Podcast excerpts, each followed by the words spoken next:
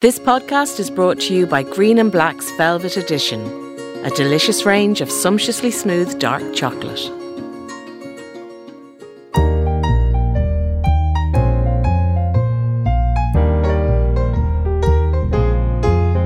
Hi, I'm Roisin Ingle, and you are very welcome to Back to Yours, a podcast where I knock on the doors of some big names to tell the story of their lives through the houses they've lived in. In this episode, I went to the very cool city centre apartment of Rory O'Neill, the talented man behind the drag queen persona Panti Bliss.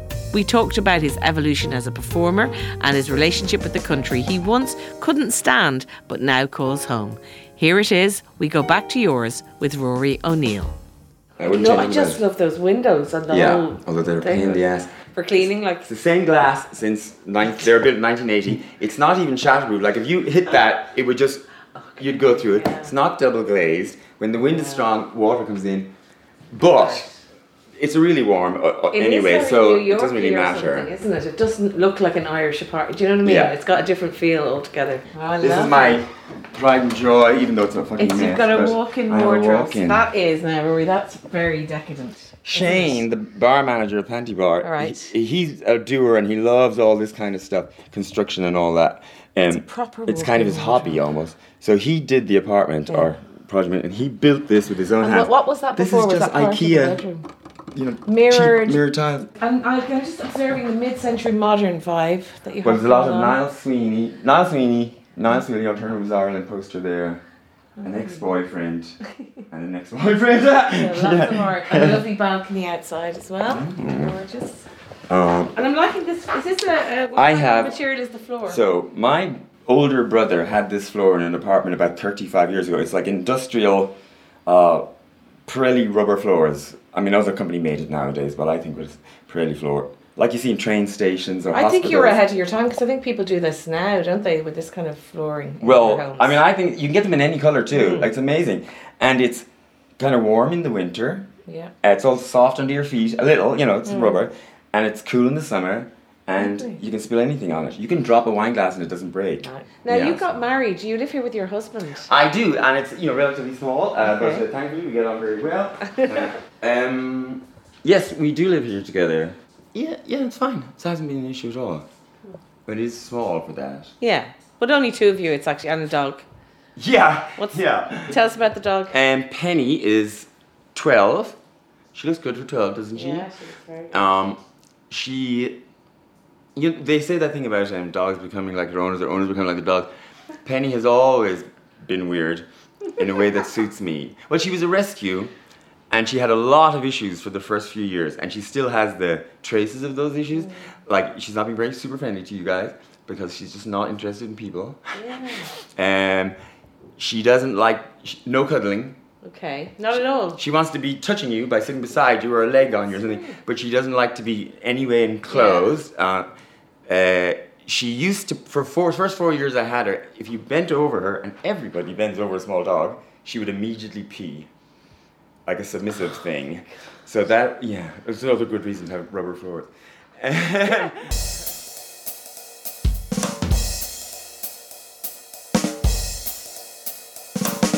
Thank you very much for letting us come back to yours, Rory.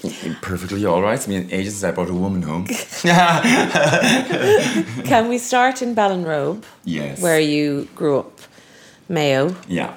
Um, what was that home like? What was the aesthetic? What was the vibe that your parents Um, created in the house? perfection. um, ours was well, what they used to call an architect designed house, as in my dad paid a man to design it. Which back days, then, that yeah, would you used to get out of a book. There was like the standard twelve bungalows or whatever. Um, it was architect designed, and uh, at the time I didn't get it, but now it seems very cool. Yeah. Was that seen as notions at the time, probably? I d- probably. I think so. My dad was always very proud that he. You know, my dad is always one of those people. Um, he's not particularly artistic himself, but he really appreciates it in other people. Also, it. Uh, you know, that so the town. Let's imagine the town is like a circle, and then imagine you take a sort of slice of pie out of it, and that slice of pie is still countryside. So almost right at the center, there's one little piece that felt kind of like the countryside. And our house was on the sort of apex of that thing. So for years, we didn't have any neighbors. and the backs of some other houses faced us. But that was it. Um, so behind us there was a big giant field, uh, a river, a little woods, um, and then stretching out into the countryside. And uh, and uh, and our road was called by everybody the Bog Road. That's what it's known as locally. And and the only other people you'd go down, I don't know, 500 meters or something, and the travellers uh, had an encampment there, and still do to this day. There's travellers living there, and then off uh, out to the bog. Now it's changed a bit. The big field behind us now has you know an estate in it. Um, And you mentioned the travellers. Did everybody coexist? Was it all very Totally. Um, yeah. Ballinrobe's always had a strong, you know, uh, traveller community, and uh, so we've always grown up with the travellers. It, it really sh- shocked me when I came to Dublin and realised that people had never even spoken to a traveller, because, you know, they were just they were our classmates and you know desk mates in school. And to this day, every Christmas morning, my father goes down to see um, one of the older old women down there that we would all have grown up with. Um, you know, with presents for the many grandkids, whatever. Um, yeah, we know uh, we've we just grew up with travelers, um, and we know them as well as individuals, I guess. And there's good ones and bad ones and, nice ones and annoying ones and all that It's like stuff. people. Exactly, that's the point. And it really shocked me. I thought that was just standard for Ireland. And it really shocked me when I first came to Dublin, like in my, as a student or whatever, to realise that there were lots of my friends here I'd never even spoken to a Mm. I know it's funny. I, I couldn't get over that. We used to get. Um, we lived near a convent in, in Sandymount, and they used to bring us the clothes. We Mm. didn't have much money. We lived in Sandymount, but we didn't have any money, so it was a bit of a contrast. But uh, the nuns used to bring bags of secondhand clothes for us for the Mm. family because there was eight kids. So we'd go through them all, and then the things that wouldn't f- suit or didn't weren't of use to us. A woman called Mary, a traveller woman, would uh, come every week or every couple of weeks, and we'd give her the rest. And there was Yeah. this sort of symbiotic relationship. And again, it was just totally normal. It was the woman who came road. There was never Yeah. any feeling like, oh, this is really yeah. weird or bad. Like we did think of them as different, that is true. But in the same way that you just Well, they, thought of. she was different, yeah. yeah, like, you, you But know, you didn't have any antipathy or any kind of feeling that you were um, better than. That, Yeah, and you didn't have any pre-decision about because you knew them all just as people um, who are culturally different, I would say. Um, but there was just part of, you know, there those other people in the town or cultures. The Protestants were culturally different, um, but you know they were all part of the town too. So yeah, really, that, that was something that um, I'd never, um, I'd never considered until I came to Dublin and realized that l- lots of people I know have never even met a traveller, and that was like, God, how. Yeah, that was a revelation. Uh, when you were in this perfect, amazing, idyllic childhood, did you kind of still have a yearning to get out, to escape, to be somewhere else, or was it so amazing that you were like, well, this is perfect. I don't need to. I mean, I think until I would say, you know, 12 or 13, the usual, yeah, it's perfectly. Well, once I was perfectly happy because I, I, did- I do think from very early I felt a little off kilter or something with the, with the rest of the hmm. thing. For example, just stuff to do with the obvious thing, you know, such a cliche, gay cliche, but, you know, I hated the football and all of that. And, that was a huge part of. It. Yeah, but I, but I wasn't. Um, I was never. I was never bullied or anything Yeah, like yeah. that. But just annoying. Like I remember one of the teachers who always pushing me, pushing me, pushing me to you know to enjoy Yeah, yeah. football or hurling, whatever, and do it. And I was like, I just don't like it, you know. Um, but also, I always felt a little odd about things. But I was perfectly happy because Mm. it was a perfectly happy scenario until I started to become interested in more than that. And as soon as I, you know, found the Face magazine, I was like, out of here. And where did you? Where's your first non Ballinrobe? Was it Dublin when you, for college, art college, in that or? no, um, so when um, we were in Ballinrobe, so there was um, nowadays they have a big, you know, community school like everywhere else. But at the time, there was a boys' secondary school and a girls' secondary school, and the boys' secondary school, and uh, uh, they're all, I think, probably passed on now, so I can say it was a shithole. There was a few prefabs, um, and you know, an alcohol, a couple of alcoholic uh, members of a religious order, um, and uh, and you know, we were all going to be sent there. Uh, well, the three boys, and we were all sent away to boarding school near my grandmother's in Bettystown, County Meath. But the middle brother was homesick type, so he went back to Ballinrobe. I never had a homesick day in my life at boarding school, even though it was boring and dull and grim and I hated it. I still was totally fine. um, Why? Why do you think that is? I've never, I've never been homesick ever in my life, and I think it's a great disappointment to my mother.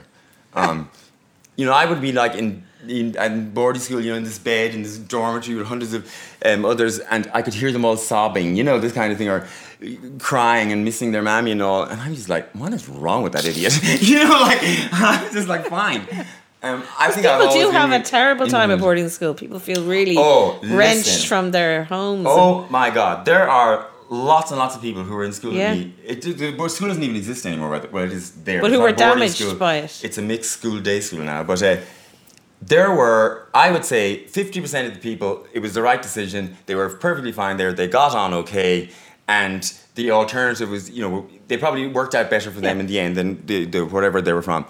Um, but there was another 30% who probably didn't enjoy it much and didn't get much any benefit out of it and there was 20% who should never have been there in the first place and their lives were miserable uh, sad picked on um, putting a whole lot of boys together is it becomes you know Lord of the Flies, F- survival of the fittest, and the you know, the teachers and all that they can do their best, but they can't actually get in on the ground mm. floor and get in among it.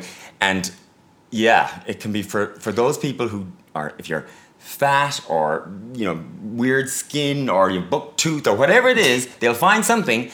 And uh, and if you're the wrong personality type, yeah, it can be cruel. And how did you sort of get away and navigate that and not experience I that? am the right personality type for that. Um, I was, you know, the weird, slightly weird, as you know, queer kid or whatever.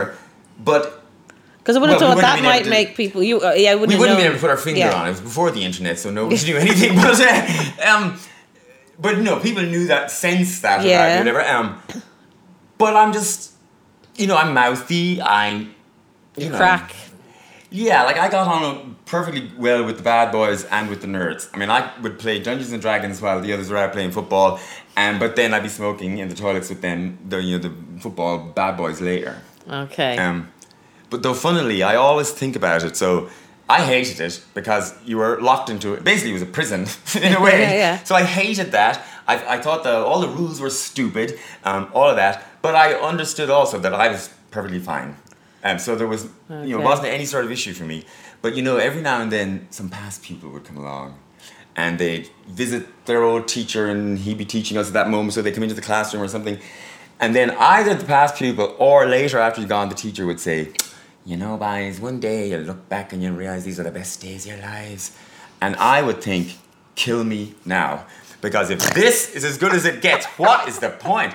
Like, and then, but and then years later, I would sometimes be walking down the street, and some friend of my dad's, I would think, like some old man say, Yeah. and say, "Rory," and I'd be like, "Yes," and then it slowly dawned on me he was in my class in school or something, and I'd be like, "Oh my god!" And I think he's one of those people.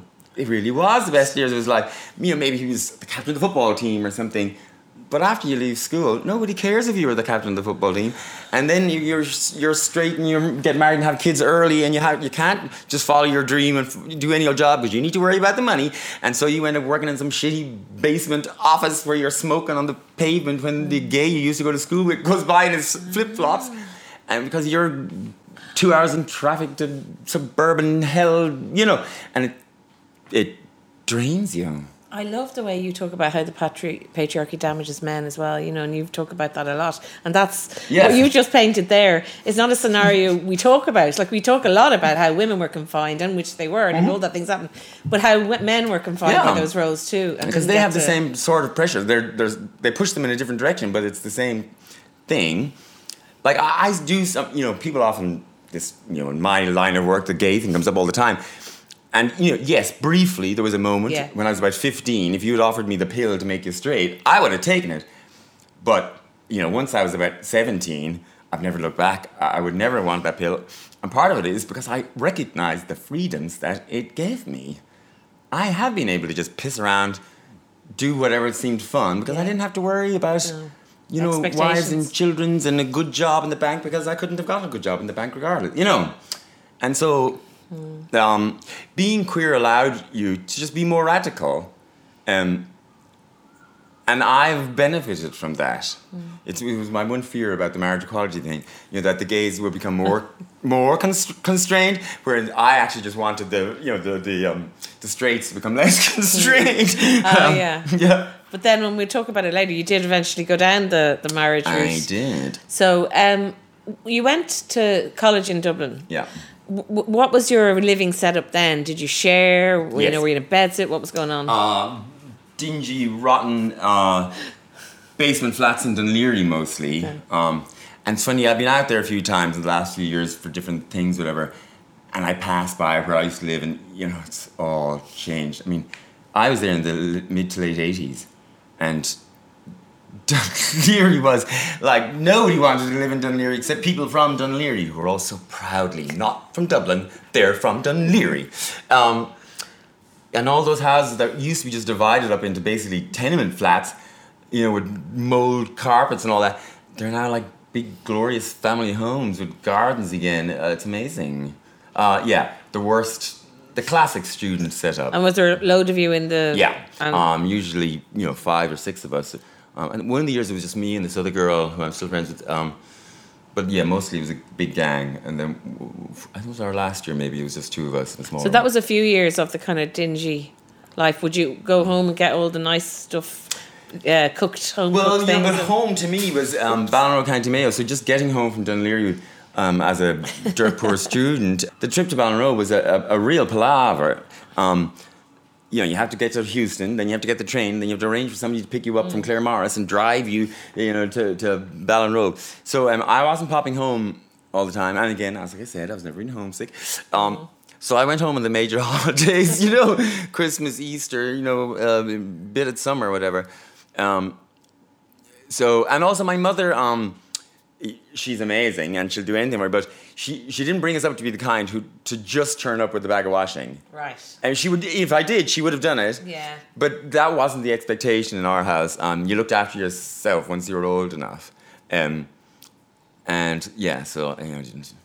And then when you finished college, did you then feel like you wanted to get out, or did you stay around here? No, when I uh, finished college, you know, I wanted to get out. It was nineteen 89 was, was no work, no excitement. Uh, there was no, no, you know, and at that age, you know, the things that, were important to me were like going out clubbing and all that. No such thing. You had to go to a wine bar on Leeson Street.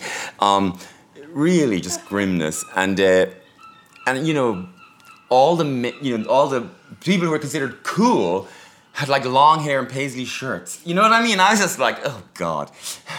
so, so I was out of here. And at the time, you know, I thought I was never going to live here again. I wanted to go to the, only the biggest cities in the world, and the you know, you know I was all that, Yeah. um, rejecting everything. Well, also I felt entirely rejected by Ireland anyway, so I didn't feel I owed it anything. Um, you know, like homosexuality was still a crime all through my college years, you know? Um, so, I mean, when you say that to people now, a, a friend of mine recently was watching the Queen of Ireland uh, documentary doc- with his daughter, who's 18. And in the middle of it, she turns around and says to him, homosexuality was uh, uh, you know, illegal in your lifetime? And I'm like, laughing. yeah, I was 26 or something before they changed that. So, uh, yeah, I was out of here. Um, and I, And I with that sense of see Ireland wouldn't Oh want to be yeah. a kind I of. honestly thought don't I, would care. never live here again. Um, And by that stage, had you started doing drag? yes, Okay. my so I went to art college in Dún Laoghaire, which um, nowadays is this big um, what do you call it? A technical college. What do Yeah. you call it? Uh, Uh, the- whatever it is, You I- know what I'm I talking do. about. I should know as well, but I Um, get your drift. Oh yes, DIT. but at my D, uh, yes, uh, uh, Institute of Technology. Yes. Um, whereas when I was going there, it was a, it was called the Dún Laoghaire School of Art. Um, it had 200 students. Uh, half of those were in the foundation year, which doesn't even exist anymore. Um, and so each year after that had like 20 students in it or something. Um, and it was kind of the little rebel college. Um, you know, it was almost meant to be a reaction to NCAD or something. And so at the time, uh, it was so tiny, everybody knew everybody, um, that it, you could get away with doing things that you mightn't have in a bigger place. And, uh, um, and so I was studying design and in 80% of my classmates would have gone on to become graphic designers. Uh, and I actually hated it. I loved college, but I hated design, graphic design. Um, before computers, you had to literally cut out letters with an X-Acto blade. We had a class that taught us how to use cow gum to stick letters, you know, the correct cow gum technique. Um, so I did foundation and then I did the, the three years of that. And, and by the end of that third year, and I was spending the summer in London with my gay brother, um, having a fabulous time, I thought I would rather, you know, eat razor blades than become a graphic designer. Um, but I'd done three years. I had one year left to go. My parents would like to see the piece of paper, uh, all that stuff, and I didn't. And I liked college, mm. and you know the fun aspects of it. So I thought, well, I'll, I'll do the final year, and in your final year, you have to do essentially one big project that you choose yourself. You do some minor stuff as well, but. Um, and I decided I would design a drag show. Um, and I don't think I could have gotten away with that in another bigger college or whatever. But in Dún I just had to sort of persuade them that I would do, you know, graphic elements, posters, and uh, costumes, and set design, and all that stuff. And they let me do it. Fair play to them. And but I'd never done a drag show. But after spending a year designing it, it seemed stupid not to do it. So I did it for the external assessors okay. and for the kids and you know the other students. Um, and that was the beginning was of a slippery slope. Yeah where was the best place you lived, or where did you find the best home or the best community, the best set of friends when you went away? Probably Tokyo. Um, I went. I left you know, after college. I think I worked here for like a year to get some money together. I worked in the Elephant and Castle when it was the only thing in Temple Bar. It and the Badass Cafe was yeah. it. There was nothing else there. Um, and then I went to uh, Japan, and it was all part of the whole life's big adventure business. Myself and a girlfriend of mine, Helen, we went to Japan by train. We did the Trans Siberian. Uh, you know, the USSR was collapsing around us. Uh, you know, all that stuff. Tiananmen Square just happened. um, yeah. But anyway, got to Tokyo, which was having its boom. You could and you could get a job. Um, and I was there for four years, and I, you know, obviously I, I met friends and we made a sort of a group. And and over the four years, uh, people all gravitated to there was the one small apartment building which was owned by this old uh, lady and um, and by the end all of my best friends were basically living in this one small apartment building and it was like you know friends you know the tea or something like it was the perfect living scenario we all had our own apartments yeah. small you know japanese tiny one room apartments but all your friends were in the building and you could run across you know, and get whatever. Um, if you came home and something had happened to on your day, you could just knock in and tell somebody. It, it felt like the perfect living arrangement. And also, of course, that's where I, you know, started doing drag seriously. And um, so every young person has that their 20s experience that they feel made them who they are today and all that stuff. And mine was in Tokyo, and um, I loved my little apartment. I mean, I had a few apartments when I was there, but the, the one that I think of that I had longest and at the end it was you know it was about the size of this living room, the whole apartment. Uh, you know, it, it had just the rollout mat to turn your living room into your bedroom. Um, it had the little funny Japanese bath, which is like a tall big box that you can sort of squat inside, and it's like a washing machine for a person. Um, all that stuff. Yeah. Um, and, and I loved you were going to stay there? At one point, I did, yeah. And then just things um, all coalesced at around the same time to make me leave some of my best friends were leaving for their own reasons. One had met an American, Helen. Uh, she had met an American guy, and she was going to move back to America with him. Um, my drag partner in crime um, was also he was going. He was from Atlanta, Georgia, and he was going back to take up a job in NYU. Um, yeah, and uh, um, you know, so those kind of things. And I'd had a boyfriend that, that had broken up, and um, and I, I got uh, you know I was ill. Um, so just all these things came together. It seemed like the universe is telling me my, my time there was up. Um, and it probably was, I think. Um, and I came back to Ireland just basically to visit. I was going to just you know, visit and rest up for a while and then move on. And I, I, think I vaguely thought I was going to Paris for some reason. I spoke French and had worked as a, you know as a teenager in France every summer. And uh, and then I came home and it was the mid '90s, '95 and there was a spot, you know, Yeah. homosexuality having decriminalized. Oh, yeah. uh, you could buy a beer after, you know, after pub time. Yeah. And there was nightclubs. The kitchen had just opened and all that. Um, it just felt like actually there was something changing. The Luas tracks were being laid in parts of town. Yeah, like it, even physically, the city was changing, and it just seemed. I don't know if I ever made an actual decision to stay, but staying just happened because there was things, and there was also I, I I was finally able to make a living doing something that I was at the time really enjoying, which is running around making a fool of myself and getting drunk. Um, so yeah, so I ended up staying, and uh, now I uh, yeah I I love Dublin now. Tell me about Panti Bar as a home because you're there a lot. Yes. I mean, how often are you? I mean, is it a Well, nowadays I'm actually not there as often as I used to be. In the um, we opened six months before the crash, so we opened like uh, November 2007, and six months later the crash happened, and we lost about half of our customers in the space of a year. Everybody under 35 just left. Everybody else started being really careful with their money um, and not going out so much.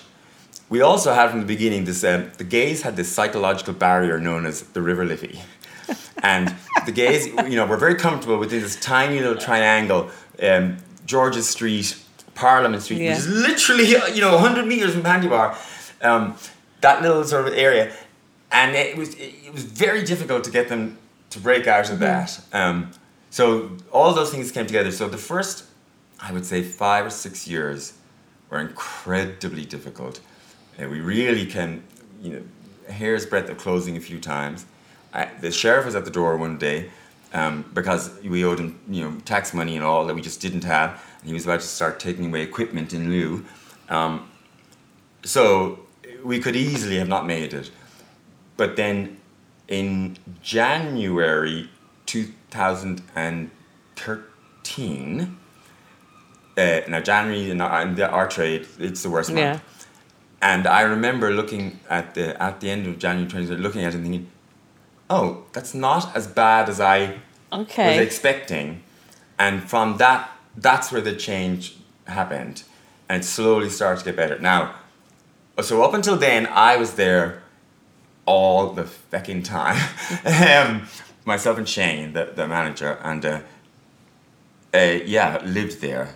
Um, and then it slowly got easier. It took a long time because we had built up a lot of debts in that time. So we were first of all, you had to pay off all those debts, and then you get it into some sort of where it is now. It's really embedded. It's a local bar, you know, to the gays. What were you trying to create with Panti Bar that wasn't there already? Uh, for people who don't really know that scene or don't know Yeah. what was there, what what was missing? Uh, apart from the north side angle, but uh, what else was missing? Um, I think there's well, there's two things that that one is um, the personal touch because originally um, the sort of gay bars in Dublin, uh, almost none of them started as a gay bar. They organically became one, and often the people who owned them around them were never entirely on board with what happened to their bar, and so that was sometimes there. Um, they didn't advertise themselves as a gay bar and all that sort of stuff. Um, now the George is slightly different um, because it was you know b- bought by a gay guy and and went on, but but it had become it was becoming this bigger sort of corporate entity in a way. So what the idea for Panti Bar was, well, a few things. One was it would be unashamedly gay in every way. So it has big plate glass windows. There's no sense of, you know, frosted glass or anything that all the gay bars used to have. Um, you can look right in and see who's there. It would be an old school community bar in a modern way. So we have always allowed other, you know, events and community-based things, even if technically they might be in competition with us, like you know, whatever, some big gay party going on, and the night, you know, time that we're open. Yeah. We always allow people to put up their posters and their flyers and all that stuff, um, because we want it to be that where you can go there and get all the information about whatever's going on. Um, it, we wanted to have that feel. So there's always like the pub quizzes on a Tuesday night for the, you know, the the gay running club or the lesbian football team or the, you know, whatever Yeah. it is. Um, I mean, that was that was basically it. A modern version of an old school community bar, and that it would be just super gay. um, um, and I think it is that. And is it still, even though you're not there as much, is it still a home from home? Do you feel like Yes. completely when you walk in those doors? Is this like just Yeah, the only thing that's different now, very that's dramatically different now in a way, is I used to know every single staff member so well. I knew their mothers, and I knew you know their, all about their village in Brazil. I, you know, I knew their birthdays and their love lives and all that stuff. Um, and now I walk in and half the staff I don't actually know their name because um, first of all there's a lot more of them, and uh, and because I don't spend that kind of time there anymore. And so even though, for example, I'm in on Saturday nights. Um, I only see who's working at that corner that I'm in Yeah, or whatever, that sort of stuff. Um, so that is a big change for me, and I in part of me misses that, but in, but in a way that's also why I started Panti Bar because I was thinking, what does an aging drag queen do? And I wanted something you know Yeah. that would tick along. Of course, it didn't tick along for years, and it was a really it was really hard. But it is now where I always wanted to be Hmm. from the beginning, where it kind of ticks along. Um, it probably runs better when I'm not there to interfere. Um, Shane That's has been very the manager. of you. Well, you know, Shane has been the manager for all 12 years, and he's amazing, and I trust him with my life, so I can wander off and do my other stuff, the tour with the shows, or go off and do the other things I do, and not worry about it. Hmm. And very few people with businesses can say that. Escape the ordinary with Green and Blacks, sponsor of Back to Yours. Made with the finest ingredients and ethically sourced cocoa. Discover your favourite flavour from the range, which includes 70% cocoa, roasted almond, salted caramel, sea salt, and mint. What about Dublin now? Because you spoke about how Ireland felt, you know, when Hmm. when you were younger. How do you feel about Dublin now? And about um, this podcast is all about homes and houses and all that kind of thing. But it's very difficult now for people to get homes, and people are being pushed out. Yeah. Well, personally, I actually feel lucky because I was never able to afford to buy anything in the times when I was meant to be doing that, and and and I thought, you know, when the crash happened, all I thought I'd missed my chance because. You know, right up to the crash, because things were getting so expensive and way beyond my means, and I was, you know, a, a drag queen running around, you know, always living, you know, from you know month to month and all that sort of stuff. Doing fine. I mean, I never, I was always able to pay the rent and all, but not anywhere near. And I, and a bank manager would have laughed me out of the room. Um, and so then, by pure luck, you know, my trajectory and the economic trajectory all ended up happening that I then was able to buy this apartment that we're, we're sitting in. And I feel really lucky now. Um, and it was a good job that I wasn't able to afford it when, when uh, you know, other people um, could. Uh, I do think it's so. I felt for a long time that I was in the position that I think a lot of people really are in now. And now I had a stroke of kind of luck or a stupid, uh, you know, happy accident. Yeah. Um, but I, but I know exactly the feeling of thinking I'm never going to be able to do that. Um, and it's it's very depressing. Especially people say there's an Irish thing, but I'm not even so sure that it's just an Irish. I think doesn't everybody want security? And maybe in Germany you can have security by renting. Um, but regardless, Germans want security too. Everybody wants security, and to think that that's totally out of your reach is really depressing. Um, and you know, I do think older people need to just feck off sometimes and really think about how things have changed uh, because uh, older people tend to be quite dismissive sometimes i think of young people complaining about these things but uh, it is absolutely true that people of different generation expected to be able to buy a house uh, as a nurse uh, as a school teacher and that simply isn't an option anymore and i don't think older people appreciate uh, what that ability did for them and their sense of home and community and all of that. Uh, because it's, it's, in a way, I think of it a bit like I think straight people don't appreciate how important their sexuality is to them because it's just, it's just always been fine. Yeah, They, have, they haven't thought, think about it. Um, and I think that's the same. There are older people who think, why are they all complaining? Why don't they just save a bit harder? Um, they don't understand how lucky they were in that respect. Um, and and how they neither did understand the sort of well the depressing weight of the thought that you will never have security in your living arrangements. Um, it, it's depressing. And do you hear that among customers? Say, do you hear the stories? But all younger people, yeah, Yeah. definitely. and and I sort of feel like I'm in the nexus of it here because uh, you can look across there, and that's the Moxy Hotel, and between here and Panti Bar, one, two, three, four. uh, Just on the walk to Panti Bar, there are four hotel developments, um, and then around you know the markets area and that where we are, there's a few more. Um, there are hotels everywhere, um, which is you know fine in the sense that Dublin needs hotel rooms, but it also needs houses and uh, Yeah. yeah, and it, it, I did have some sympathy uh, for politicians at one point about it because um, every economist or you know person you talk to, building expert you talk to, they all have a different answer. So I don't think the answer is simple, um, but they've had ten years to work it out, um, and you know they've been able to work out student housing Yeah. and hotel building. So Work out the other worked bit. it fucking out. I just think uh, they've run out of excuses now. Um, yeah. What about marriage? Because you said earlier that you thought, Yeah. let them, let the, you know, we don't want maybe gay people to become these married, Yeah. settled thing. But you've changed your mind because you recently Well, got I married, which was lovely, by the way, to see. No. It was so gorgeous in the photo. You tweeted the photo, and everyone was like, I remember it was in the Irish Times. time. We were all like, oh, look, Rory's got married. Well, we kept it. I kept it very quiet. yeah, uh, you know, you could have done a whole VA, VIP thing, couldn't you?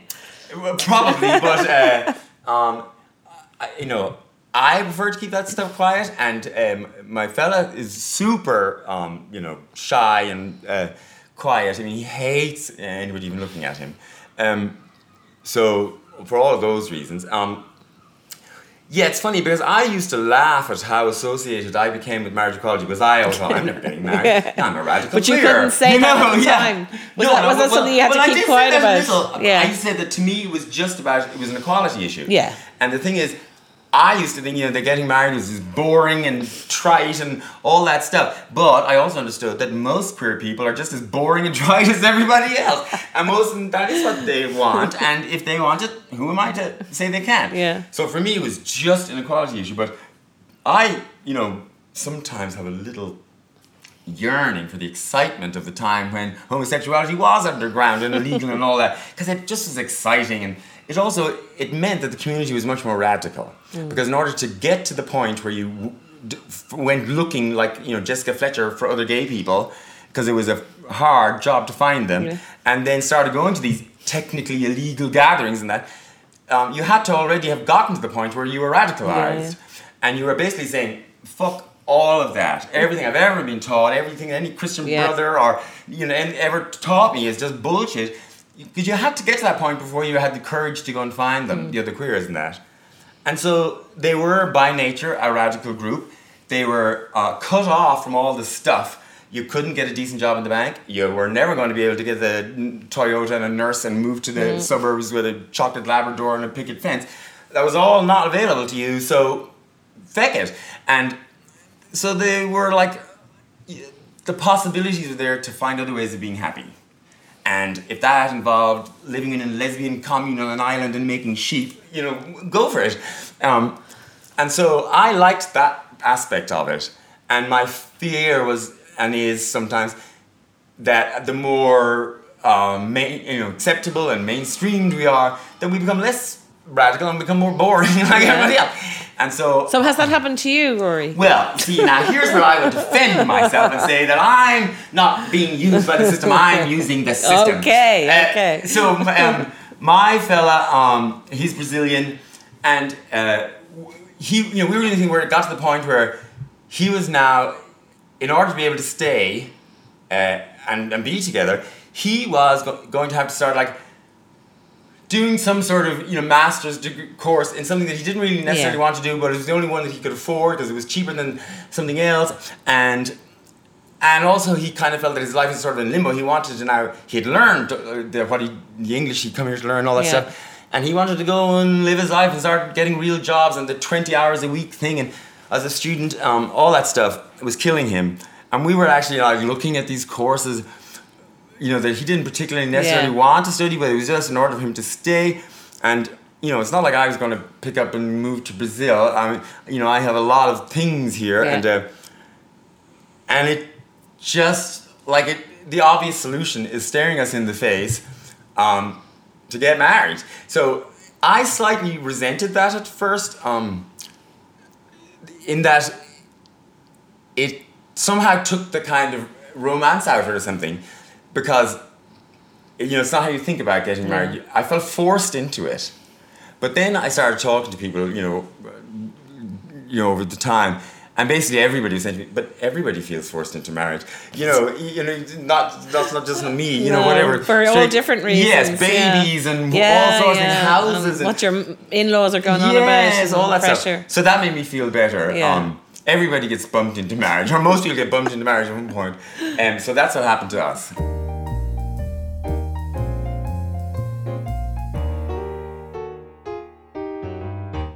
So before I leave your lovely home, I wanted to ask you about your health because you've spoken about your illness very openly and often. I think you've helped a lot of people in that way. So where are you with that now? How are you doing? How's everything? I am fit as a fiddle. Uh, you know, I have been going to St James's since I was uh, uh, H- diagnosed with HIV in oh, 95 or 6 or something. So how many years? A long time ago. Yeah.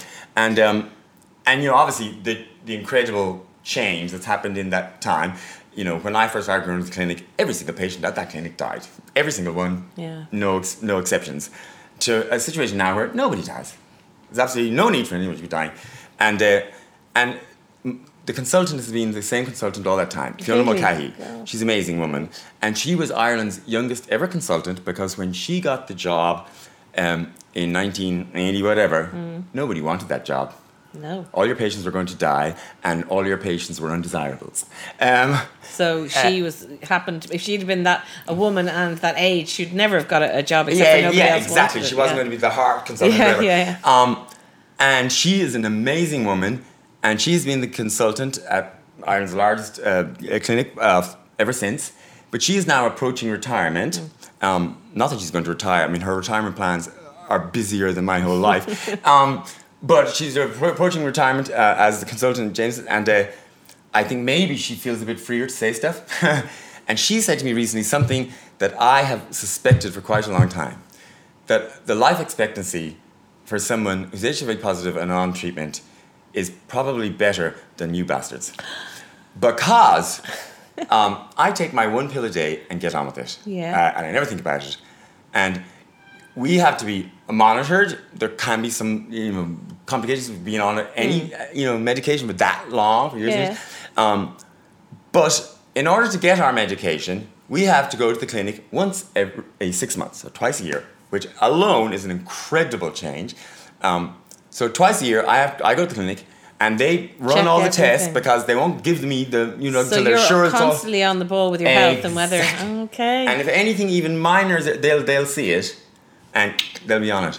So and so she suspects, she- you know, they haven't done any studies yet, um, and I suspect she's right. I suspect probably I'm gonna live longer than you bitches. Okay, thanks very much. Um, what do you think of Ireland now? Because we've had same sex marriage and we've had repeal, which is amazing, Yeah. and it all kind of seemed to happen really quickly. And it's just an incredible atmosphere. And even people coming from America here, I mean, if you think of Margaret Atwood was here the other day, she's talking about Ireland, it's point of light. Amanda Palmer was saying the same thing. It's giving, Ireland actually giving people hope, which is so fascinating compared to where we were. Well, it's also something that I feel really keenly because uh, I, you know, get to travel around a lot. Uh, sometimes just with my own show, whatever, and also I'll do a lot with the Department of Foreign Affairs, and I get to go to places where it's incredibly hard and difficult and sometimes dangerous to be uh, LGBTI. And so, I mean, one good example I always think about is I was in Sarajevo, and I'm doing the little show, and in the theater.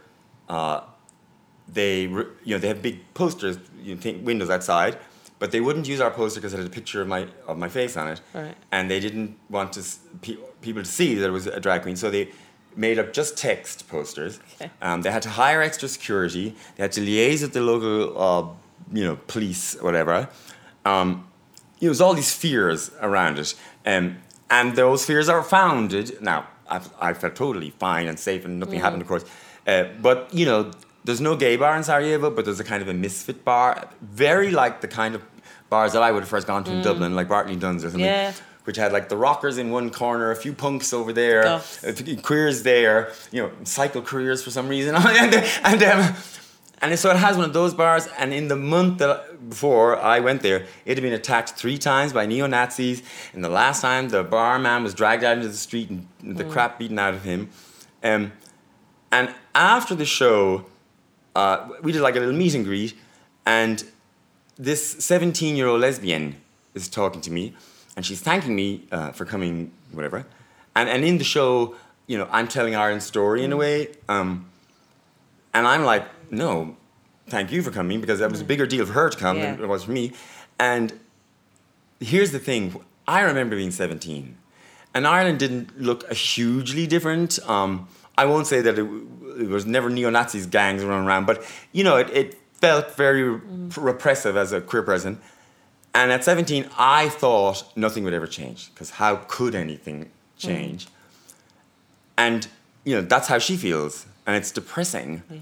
But then I'm the big giant shiny drag queen is there and can tell her Ireland story and you know and it That things it- do change. Yes, it shows you that incredible social change Yeah. is possible. Dramatic change is possible. And that young people have a lot to do with it. Hmm. And it actually is. It's not bullshit. Ireland's story is a light in the dark for people. It's inspiring for. Yeah. people like her. And um, and she felt much happier after hearing Ireland's story. Um, and also, when I go to these places, I never leave depressed because you meet a lot of really young people who are organizing and they're doing things in, in dangerous Yeah. situations and they're not afraid, or if they are, they don't show it.